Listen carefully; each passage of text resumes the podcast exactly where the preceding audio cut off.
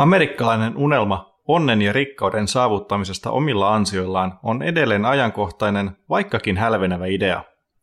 New York on täynnä ruotsalaisia ja tanskalaisia yrityksiä, jotka hamuavat Lifea antamalla liikeidealleen lukemattomia työtunteja. Yhdysvaltain jättimarkkinoita valloittaa kuitenkin vain vähän suomalaisyrittäjiä. Miksi?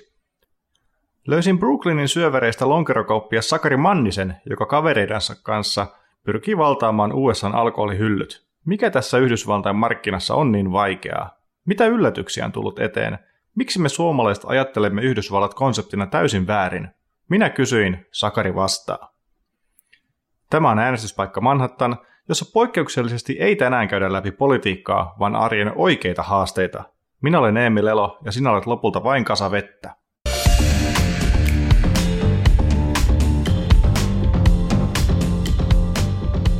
Sakari Manninen, teidän lonkero on ollut täällä pari-kolme vuotta nyt markkinoilla. Sitten tuli covid viime keväänä. Miten teidän kesä on mennyt tänä vuonna? No kiitos, ihan hyvin mennyt kesä. Um, ollut paljon duunia, vaikka covid tietenkin on laittanut jotain rajoituksia siihen, mitä voi tehdä, mutta ihan hyvin ollaan päästy, päästy kasvamaan ja menty eteenpäin kesäaikana. Um, keväällä tietenkin vähän meni kakat housuun alkuun, kun kun ensimmäiset covidit tuli ja rajoitteet tuli ja kukaan ei oikein tiennyt mistään mitään, että mitä tulee tapahtumaan, mutta sitten me päätettiin, että me mennään tästä läpi ja tehdään kaikkemme, että kasvetaan ja tota, päätettiin, että ruvetaan niin kuin luoviksi tämän suhteen ja tehtiin erilaisia kampanjoita, joilla päästiin isoihin lehtiin, jotka toi meille tosi hyvin näkyvyyttä sitten. Teillähän muun muassa New York Timesissa oli tämä Pants Trunk kampanja Joo. pääsi läpi ja sitten teillä on uudet omistajat on tuonut aika paljon näkyvyyttä Forbesissa ja onko ni, niillä ollut ihan konkreettinen hyöty sitten näistä? Joo, kyllä toi on meillä aika iso osa meidän strategiaa toi PRn hyväksikäyttäminen ja sen niin kuin sinne eri, eri lehtiin ja medioihin pääseminen, että saa näkyvyyttä, että se, se tota, Pants Drunk oli, se nyt on tietenkin Suomessa muutenkin tunnettu juttu, mm. kalsarikännit, ne käännettiin se sitten englanniksi tai varmaan oli aiempi käännös tehty jo, mutta me ruvettiin sit sitä hyödyntämään, kun silloin kaikki istu kotona, mm. niin se oli aika luonnollista sitten, että no käännetään tämä sitten tämmöiseksi suomalaiseksi, että me muutenkin istutaan kotona ja tehdään tätä pants drunkia, niin eiköhän me nyt brändätä se sitten tänne ja ruveta myymään sitä jenkeille. Ja ne otti sen sitten hyvin muutama eri mediaa ja saatiin paljon näkyvyyttä. Ja totta kai noi meidän tota, julkikset on sitten niiden kautta ollaan päästy hyvin kanssa esille ja sitä kautta saatu näkyvyyttä ja tuotetta esille, niin ollut kyllä hyödyllistä. Te tulitte, onko 2018 sitten JFKlle lonkerounelmat repussa. Miksi te tulitte Amerikkaan? Miksi, miksi te ette vaikka jäänyt Suomeen tai Eurooppaan, missä luulisi, että olisi ehkä vähän helpompaa, kuin olisi lähempää kotoa? Ja miksi te lähditte tänne tämmöiseen Atlanttiin, Atlantin ylittävälle matkalle johonkin tuntemattomaan? niin. Um, no joo, no Suomessa ainakin nyt tietenkin lonkero, kaikki tietää mitä lonkero on. Mm. Ja kaikki tietää, että niitä on monta brändiä, jotka niitä tekee ja jos sä menet kaupan, kaupan hyllylle, niin sieltä löytyy vaikka mitä eri makuja ja brändejä ja muuta, niin ehkä sinne jääminen olisi ollut vähän hölmöä sinänsä, että sitten saisit ollut yksi muiden joukossa – ja me oltiin kaikki meidän perustajat, tai kaikki meidän suomalaiset perustajat ollaan oltu vaihossa Jenkeissä, niin tota, Ere Partasen kanssa oltiin San Diegossa ja Miklo on ollut itse asiassa, Mika Taipale on ollut itse asiassa parikin kertaa Los Angelesissa, niin tota, kaikille tämä kulttuuri jotenkin tuttu ja, ja tiedettiin, että, tai osattiin, niin kuin, osattiin jotenkin odottaa, että miten täällä voisi toimia asiat ja muuta. Et, ja tietenkin on tämä maailman ainakin nyt top kaksi isoin markkina sitten nykyään. Että tota, ajateltiin, että lähdetään sinne, missä on iso, isot mahikset ja, ja hypätään suoraan syvään päätyyn. Oliko se helppo päätös? Mitä, mitä kaikki asioita niin punnit sitten ennen sitä? Tässä on paljon juteltu, mä oon jutellut paljon suomalaisyrittäjien kanssa ja semmoisia ihmisiä, jotka auttaa suomalaisyrittäjiä tulee Yhdysvaltoihin, niin tosi paljon pelätään niin sitä Yhdysvaltoihin lähtemistä. Että että ei ihan tiedetä lainsäädännöstä mitään, ehkä ihan niin kulttuurikaan ei ole ihan selville. Niin mitä kaikki asiat te pohditte ennen kuin te päätitte, että perustetaan firma Yhdysvaltoihin? No tietenkin ainakin, että on, onkohan tämmöiselle tuotteelle kysyntää siellä. Mm. Että kyllä sitä piti tutkia vähän, tai en tiedä pitikö, mutta tutkittiin, ää, että olisiko lonkeroille kysyntää, että sit eri, eri, eri henkilöitä testattiin erilaisilla tuotteilla, mitä oli. Ensiksi ihan mitä oli valmiiksi markkinoilla, ja sitten jossain vaiheessa tehtiin oma ja tultiin senkin testaille tänne. Uh, mutta ehkä se niinku, olihan se semmoinen hyppy tuntemattomaa vähän, että joko olisi jäänyt Suomeen ja meillä oli kaikilla hyvät duunit Suomessa, niin tota, mm. tuolla konsultointimaailmassa, niin jäänyt sinne, joka olisi ollut tosi hyvä polku, aika varma polku, tai sitten hypätään tuntemattomaan ja me mennään kokeilemaan jotain ihan täysin uutta. Ja tota, sitten me nähtiin, että jos, jos tämä nyt epäonnistuisikin, niin kyllä me päästään takaisin sinne meidän ei nyt välttämättä vanhoja, ehkä vanhat firmat olisi ottanutkin meidät takaisin, mutta tota, ää, varmasti päästään johonkin hommiin sitten sinne takaisin, niin uskallettiin ottaa riski, mutta joo, olihan täällä paljon tuntematonta ja ihan eri markkinat kuin Suomessa tai Euroopassa. Mitä se vaati, se tänne tuleminen silloin heti alussa? Teidän piti varmaan pohtia niin jotain lainsäädännöllisiä juttuja, miten firma perustetaan, millaisia sidosryhmiä tähän niin tarvii, yritysneuvojia, veroneuvojia, lakimiehiä, mitä kaikkea, mitä kaikkea teidän piti ottaa huomioon, kun te tänne tulitte heti ensimmäisenä? No noit me itse asiassa ruvettiin vaan itse selvittämään. Me aika myöhäisessä vaiheessa otettiin ketään ulkopuolisia konsultteja tai lakimiehiä tai muita. Olisiko pitänyt ottaa aikaisemmassa vaiheessa? Uh, no, ei välttämättä. Me, kyllä mä luulen, että me opittiin siitä tosi paljon, kun me itse tutkittiin kaikkea oikeastaan. Et varsinkin alkoholialana täällä, niin kuin Suomessa ja Euroopassakin on tosi reguloitu ja säädelty, niin tota, uh, me lähdettiin vaan rohkeasti selvittää kaiken maailman lupia, mitä tänne tarvii ja totta kai niin kuin yrityksen perustaminen, niin se nyt ei ollut ehkä se kaikista vaikein, vaikein asia tässä polun aikana, mutta kaikki muut asiat, ne rohkeasti selvitettiin ja sitten kun oltiin jonkun aikaa jonkun asian kanssa päätä hakattu, niin sitten soitettiin ehkä jollekin konsultille, että miten tämä nyt, miten tämä toimisi. Miten paljon esimerkiksi teillä oli alkupääomasta meni siihen niin se yleiseen byrokratiaan siinä alussa? Mm. No itse asiassa yksi, mikä yllätti, yllätti oli sitten, että siihen itse niin kuin, um, operating agreementin esimerkiksi tekemiseen, niin niihin meni paljon rahaa. Niihin niin sit lakimies kuluihin meni yllättävän paljon, niin kuin mm. kymmeniä tuhansia, okay. uh, joka silloin oli paljon rahaa, ja onhan siinä tietenkin vieläkin paljon rahaa, mutta mutta tota, ei meillä niinku sitten, no totta kai joku tuotannon pystyttäminen tai, tai me, meillä ei ole omaa tehdasta, että meillä on tota, contract tai tämmöisiä sopimusvalmistajien kanssa toimitaan, mm. niin tota, niiden selvittelyyn jonkun verran meni, meni sitten myöskin rahaa. Mikä oli yllättävin, mikä siinä varmaan tuli siinä alkuvaiheessa esille? Mikä oli sellainen, niin kuin, että a, että tämmöinenkin pitää ottaa huomioon? No me ei oltu kukaan oltu tota, alkoholialalla ennen, että sinänsä Suomenkaan alkoholilainsäädäntö ei muuta kuin jotain lehtiä lukemalla ja ää, pienpanimoiden mm. ihme lainsäädäntöä ja ongelmia lukemalla ei, ei, ei, ei niin muuten ollut sen tutumpaa, mutta et kyllä toi koko regulaatio alkoholin ympärillä on ollut varmaan se yllättävin, että kuinka, kuinka se on kankeatakin välillä ja sitten kun täällä on vielä Jenkeissä, niin um, on tämä tota, uh, federal-taso ja sitten on vielä jokaisella osavaltiolla on omat lakinsa ja regulaationsa, niin niiden selvittelyyn on kyllä sitten mennyt paljon aikaa. Mm. Et se on niinku ollut sellainen yllättävä, että et sitä ei osannut ennakoida, kun tänne tuli. No kyllä me odotettiin, että siihen varmasti tulee menee aikaa ja resursseja, mutta ehkä mm. se on yllättänyt, että kuinka paljon siihen on loppujen lopuksi mennyt Säkin oot käynyt kauppakorkeen ja se suomalaisen lukion ja peruskoulun. Mä muistan siellä aina opetettiin, niin kuin, että, Amer- englannin kielen tunneilla, miten yhdysvaltalaisten kanssa tai englanninkielisten kanssa pitää viestiä on kaikki näin. Muistat nämä sähköpostit, että, että, niin kuin, pitää laittaa se tietty alku ja sitten se pitää lopettaa tietyllä tavalla. Ja muutenkin meitä on ehkä Suomessa opetettu sellaiseen kanssakäymiseen niin kuin amerikkalaisten kanssa aika paljon, sellaisia niin formal tapoja. Mutta onko ne, niin kuin, voitko nyt sanoa suoraan, että onko sillä mitään väliä, millaisen sähköpostin ihmisellä kirjoittaa?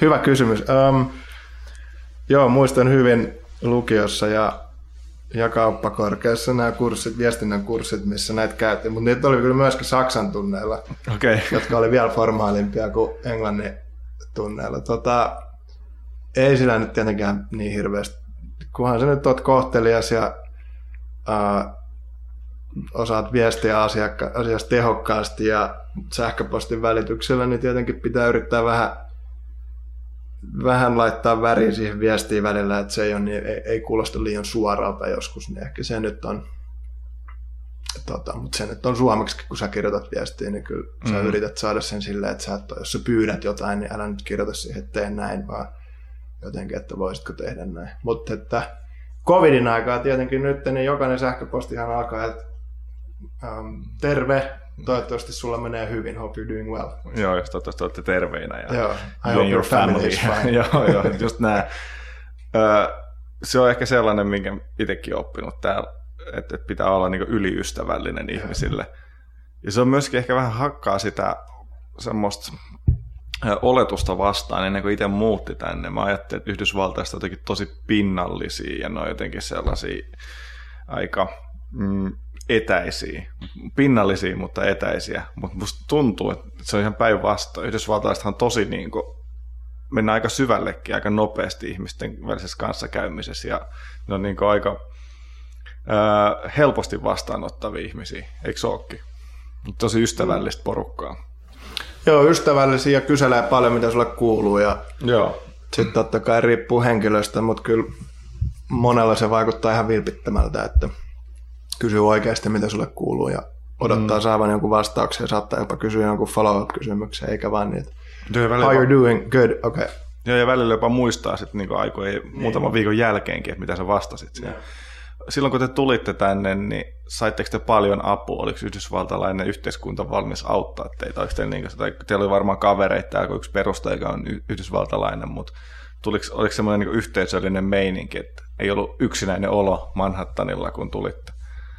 Um, no tietyissä asioissa joo, oli yksinäinen olla, mutta tietyissä asioissa ei ollut yksinäinen olla. Että meillä oli tuon meidän Jenkki-perustajan kautta ja sitten meidän itse rakentamien suhteiden kautta saatiin aika aikaisessa vaiheessa hyviä advisoreita tähän mukaan, mm. jotka on sitten ollut tosi hyödyllisiä ja avannut ovia meille ja, ja tota, tehnyt hyviä introja ja on, niiden kautta on tullut tosi paljon apua. Että kyllä mä näen, että ne on ollut meille tosi tärkeitä, että ollaan päästy mihin ollaan nyt päästy.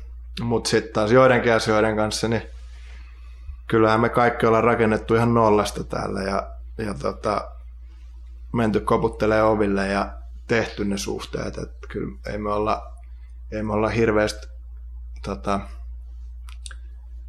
anteeksi pyydelty, vaan ollaan menty koputtelemaan ja ollaan sitten koitettu päästä juttelemaan ja hyvin ollaan päästy juttelemaan. Mikä on sun sellainen neuvo, minkä sä antaisit jollekin yrit, suomalaisyrittäjälle, joka pohtii, että voisi lähteä Yhdysvaltoihin yrittämään, niin mikä on ensimmäinen asia, mihin kannattaa kiinnittää huomioon, kun tänne tulee? Tai jopa ennen kuin tulee tänne? Mm. No kyllä se suhdeverkkojen rakentaminen on tosi tärkeää, että, että sitten kun no, joko ennen tai kun tuut tänne, niin kyllä sit pitää yrittää saada rakennettua sellaisia suhdeverkostoja, joita voi hyödyntää, että yllättävistä paikoista löytyy ovia, jotka aukeaa sitten, kun juttelee sattumoisin oikeille tyypeille, niin mm. ehkä semmoinen suomalaiselle usein epätyypillinen avoimuus ja, ja rohkeus mennä cocktailtilaisuudessa juttelee jollekin tuntemattomalle, niin siitä on täällä hyvä tyypillä.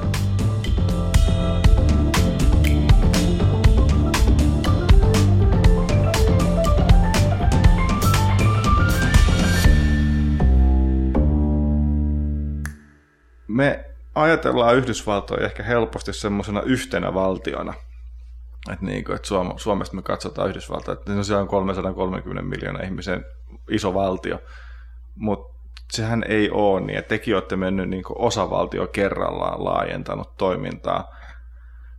Miksi me sun mielestä ajatellaan Yhdysvaltoja niin helposti yhtenä valtiona, ja miksi se on, sun, miksi se on yrittäjille ehkä vähän vaarallista?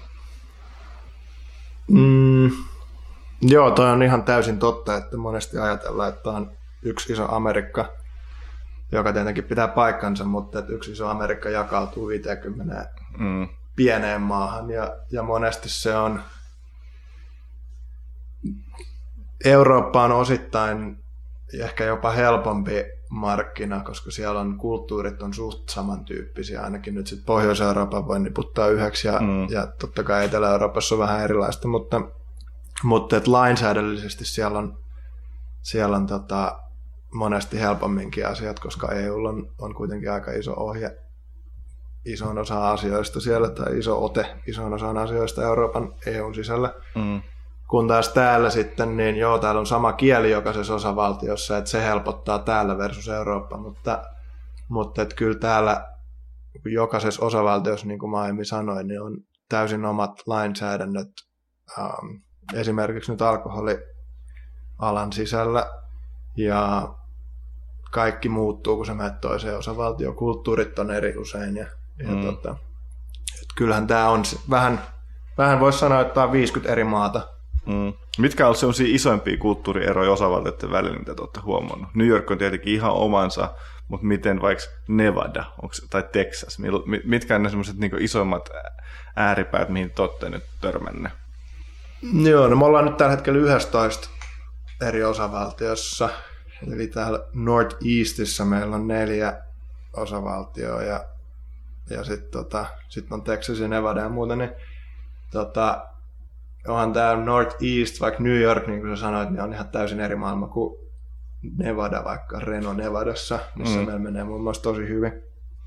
Niin ihan erilaiset markkinat ja, ja nyt covidin aikaan esimerkiksi niin rajoitukset on ollut joka puolella ihan täysin erilaiset. Et, mm. et, tota, New Yorkissa, missä mä itse asun, niin täällä suljettiin kaikki baarit maaliskuussa ja kaikki meni säppiin. Ja tota, Texasissa esimerkiksi, niin siellä oli hetken jotain rajoituksia ja sitten siellä on ollut ihan business as usual.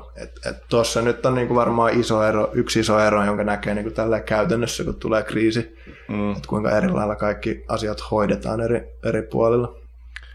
Ö, miten se byrokratia sitten osavaltioiden välillä, on, pitää, miten paljon teidän pitää huomioida sitä, että ö, on niinku vaikka toimitukselliseen, toimitukseen liittyviä lainsäädäntöjä jossain osavaltiossa eri tavalla kuin toisessa, niin vaikuttaako se sitten niin kokonaisbisnekseen miten paljon? Joo, on tosi paljon on eroja lainsäädännössä ja, ja eri, eri malleissa, että joissain osavaltioissa esimerkiksi, nyt mä puhun alkoholista, mm. niin joissain osavaltioissa suurin osa alkoholibisneksestä on niin kuin viinakauppaketjuissa – että sitten siellä on joku, vaikka nyt Alkon, jos Alko olisi yksityinen ketju, niin Alko ja sitten joku Alkon kilpailija vetää ehkä 80 pinnaa myynnistä. Mm. Tai top, sanotaan nyt top kolme isointa viinakauppaketjua siinä osavaltiossa vetäisi niin 80 pinnaa myynnistä. Ja sitten taas toisessa osavaltiossa, esimerkiksi New Yorkissa, niin ähm, yksi kauppa saa omistaa yhden kauppalisenssin. Eli täällä ei ole mitään ketjuja. Niin toi nyt on varmaan isoin isoin tuommoinen ero näiden eri markkinoiden suhteen. Ja sitten tietenkin kaikki muutenkin regulaatiot, äh, mitä lupia sä tarvit, kun sä meet eri osavaltioon ja, ja mitä raportointia pitää tehdä ja mm. kaiken näköisiä eri juttuja. Mehän usein ajatellaan, että Suomi on jotenkin hirveän byrokraattinen maa. Se on niin pyroslaavia. Mut, ja ajatellaan, että Amerikka ei sitten taas ole. Mutta kerron mikä on totuus yhdysvaltalaisyrittäjän silmin. Onko tämä byrokraattinen maa? On. Kerro joku tarina tai joku sellainen anekdootti, että missä tämä tulee ilmi.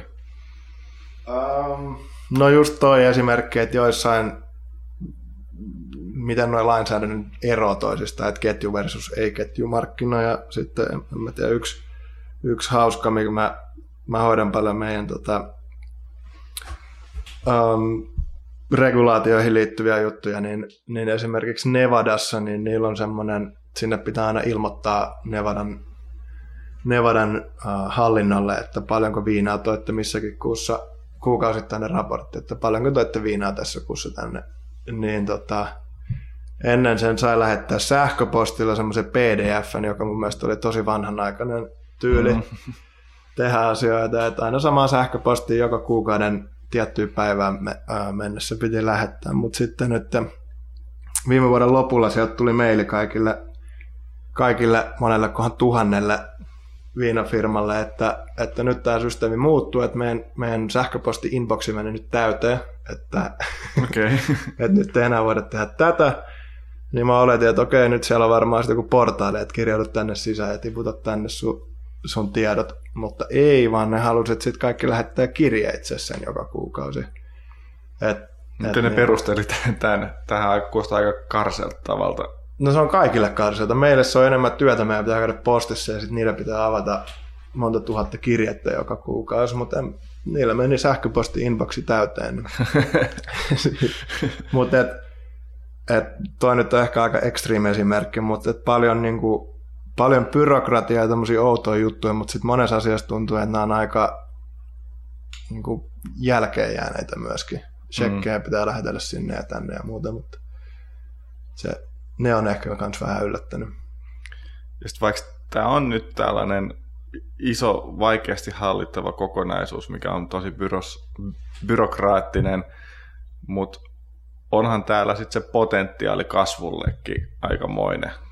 Kerro, jos sä voit vain jotain vähän tunnuslukuja kertoa, että miten paljon te olette esimerkiksi päässyt kasvamaan tässä nyt parin kolmen vuoden aikana, että te olette ollut, ja kuinka mahdotonta se olisi ollut tehdä vaikka Suomessa? Um, joo, no noin asukasluvut meitä aina kiinnostaa, no, niitä on ihan hauska katsoa. Nyt tällä hetkellä me mietitään, että, että täällä North Eastissä esimerkiksi pitäisikö avata Rhode Islandin markkina, niin siellä on se miljoona asukasta, mm. Joka USA-mittakaavassa on ihan pieni. Mutta sitten taas kun miettii, että se on tämmöinen Helsingin kokoinen markkina suurin piirtein. Niin, niin, niin Uusimaa. Tai Uusimaan kokoinen. Niin. Ne, ne toi on ihan hauska. Ja just avattiin Kalifornia, joka paljon siellä on 30-40 miljoonaa ihmistä, niin mm. avattiin Kalifornia markkina, joka on huomattavasti isompi kuin Suomi ja huomattavasti enemmän potentiaalia. Avattiin Florida just viime kuussa, tosi iso markkina myöskin, että noin nyt on tämmöisiä hauskoja ajatusleikkejä, että avattiin just kahdeksan kertaa Suomen kokoinen alue tuosta mm. vaikka Kalifornia, mutta tota, asukasluvultaan ei tietenkin PKT on vielä enemmän, mutta sitten mikä on toinen kysymys oli? Tunnuslukuja. Niin, vähän, että et, et kerro vähän, että miten tota noin, niin kuinka nopeata se kasvu on ollut. Sitten, koska te kuitenkin tulit aika tyhjästä tänne, pamahditte kolme vuotta sitten. Niin, no alkuunhan se on helppo kasvaa kovaa, kun lähtee nollamyynnistä, mutta... Prosentuaalinen kasvu. Niin. Äh, kyllä se hyvin, hyvin kasvaa. Nyt meillä on nyt tota, kasvetaan itse asiassa tällä hetkellä kannattavasti, joka on ihan hauska ja, ja tota, hieno saavutus tässä vaiheessa, että kaksi ja puoli vuotta ollaan nyt myyty. Ää, mitähän meillä on 10 miljoonan vauhissa ollaan nyt.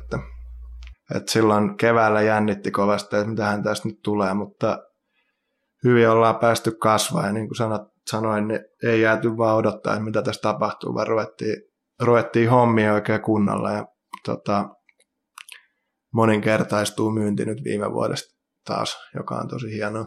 Mm. Pelätäänkö pelkääkö suomalaiset vähän turhan paljon sitä Yhdysvaltain markkinaa? Miksi tosi helposti startupit ja muut alkaa katsoa ehkä Pohjoismaita tai Eurooppaa, tai valtaosahan jää vaan Suomeen. Mutta miksi, miksi, miksi niitä tulee niin vähän Yhdysvaltoihin, ja onko se sun mielestä aiheetonta se niin Suomeen jääminen? Mm, no riippuu mihin haluaa tietenkin. Et, et ja riippuu tuotteesta tosi paljon myöskin, että ähm, joku software-tyyppinen tuote, niin sitä on helpompi skaalata. Sitten taas fyysinen tuote, niin se maksaa aina se skaalaaminen. Mm. että jos sulla on joku startup, joka tekee jotain fyysistä tuotetta, niin kyllähän se tarvitsee siihen kapitaalia paljon enemmän kuin johonkin, johonkin softaan esimerkiksi.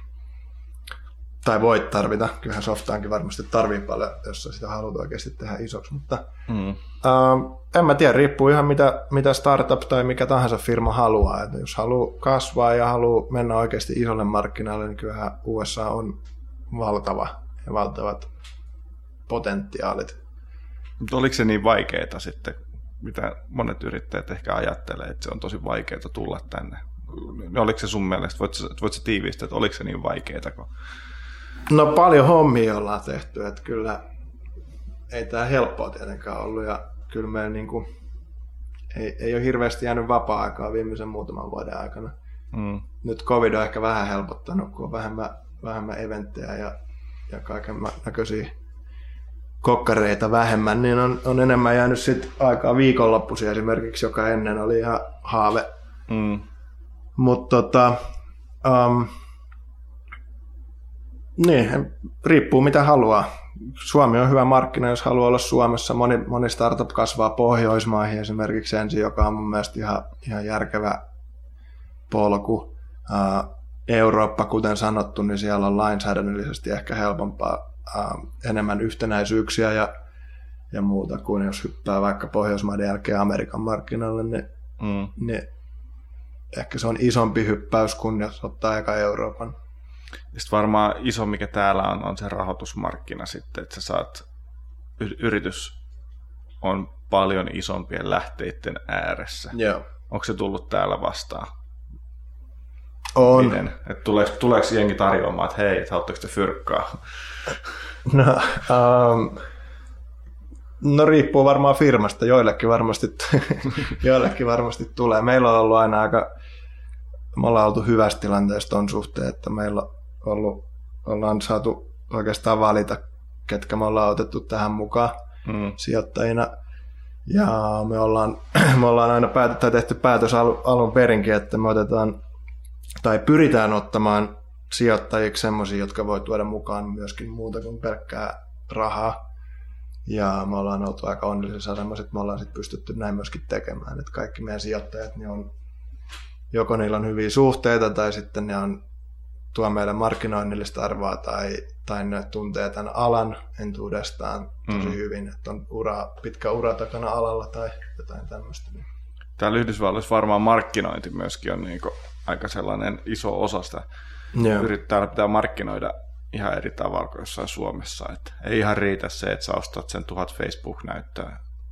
Joo, se ei hirveän pitkälle pötki. Voitko kertoa vähän, että miten, paljon, miten iso osa yrityksen menestymistä on se mark- onnistunut markkinointi, varsinkin on se kuluttajabrändillä, kun teilläkin on täällä?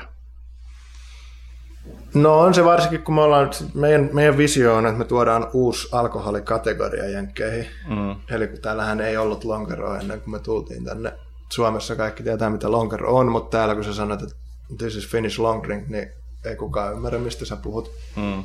Mikä se, onko se alkoholi, maistuuko, miltä se maistuu, um, onko tuo olutta, nämä on niin yleisiä kysymyksiä. Niin tuohon nyt tietenkin menee aika paljon resursseja sitten että opettaa, niin sanotusti opettaa jengille, että mitä, mitä tämä nyt sitten on. Mm. Et tota, meillä on ehkä niin kuin, me halutaan, että me halutaan periaatteessa herättää mielenkiintoa ihmisissä, että tämä on, tämä on niin kuin itsensä todistanut alkoholikategoriaa jossain paikassa nimeltä Suomi. Mm. Ja sitten taas toisaalta tämä maistuu tosi hyvälle. Että palaute vieläkin, mitä me saadaan ihmisiltä, on melkein lähes kokonaan, että tämä on tosi hyvä. Niin noi on niin kuin ne meidän ehkä kulmakivet, että tota, eka koetetaan herättää mielenkiintoa ja sitten koetetaan saada jengi maistoa lonkeroon. Mm. Miten monessa paikkaa teillä on? Montako myymälää? Uh, mikähän? 6-7 tuhatta taitaa olla nyt. Okei, okay. eli olette aika pitkällä päässyt tässä nopea, nopealla aikataululla. Joo. Mm. Onko se ollut ihan tavoitteiden mukaista? Uh, no, tavoitteet aina pitää olla korkealla, niin kyllähän me niistä tietenkin ainakin villeimmistä tavoitteista ollaan jäljessä, mutta tuossa tota, Um, vuoden alussa tehtiin, viime vuoden alussa tehtiin tosi, tosi aggressiiviset tavoitteet itsellemme, mm. tai viime vuoden lopulla, joita sitten tietenkin vähän sahailtiin uusiksi siinä, kun maaliskuussa alkoi näyttää vähän erilaisilta markkina.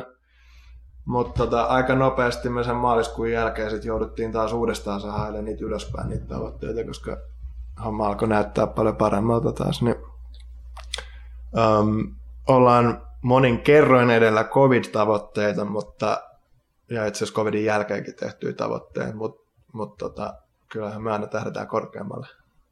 Onko tämä ollut toistaiseksi, jos sä tapaisit nyt sen Sakari Mannisen, joka tuli lentokentälle silloin pari-kolme vuotta sitten, niin sanoisitko että hei, käänny takaisin, että, niin kuin, että nyt, nyt ei kannata, vai että, niin kuin, että, että sit... En. En, kyllä mä sanoisin, että tuu vaan, tuu vaan tänne, mutta tota, um, en tiedä, jos sinne jotain ohjeita saisi ujutettua, niin ehkä niitä voisi koittaa. Mitä ohjeita sä antaisit? Uh, no, no ei itse asiassa. Kaikki me ollaan opittu, moni asia ollaan opittu virheiden kautta, mutta niin se menee aina. Että, mm. että, tota, joskus ehkä olisi voinut kysyä neuvoa joltain aiemmin, mutta, mutta tota, mä luulen, että se on ollut meidän yksi hienoimpia juttuja tässä matkan aikana, että ollaan koitettu suurinta osa asiaa ensiksi itse ja sitten sit jos se ei ole mennyt ekalla maaliin, niin sitten ollaan vähän muutettu ja, ja tehty toisella tavalla. Onko ystävyyssuhteet säilynyt? Joo. Eren kanssa nukuttiin varmaan, tota, terveisiä vaan sinne, varmaan ekat mitä yhdeksän kuukautta samassa sängyssä, kun säästettiin rahaa. Ja sitten kun tuli tyttöystävät vuorotellen kylään välillä, niin sitten, sitten toinen meni sohvalle odottelemaan, mm. että tyttöystävät lähtee takaisin Suomeen. niin, se on aitoa grindaamista. joo, joo. Nyt, nykyään on omat sängyt. Mm.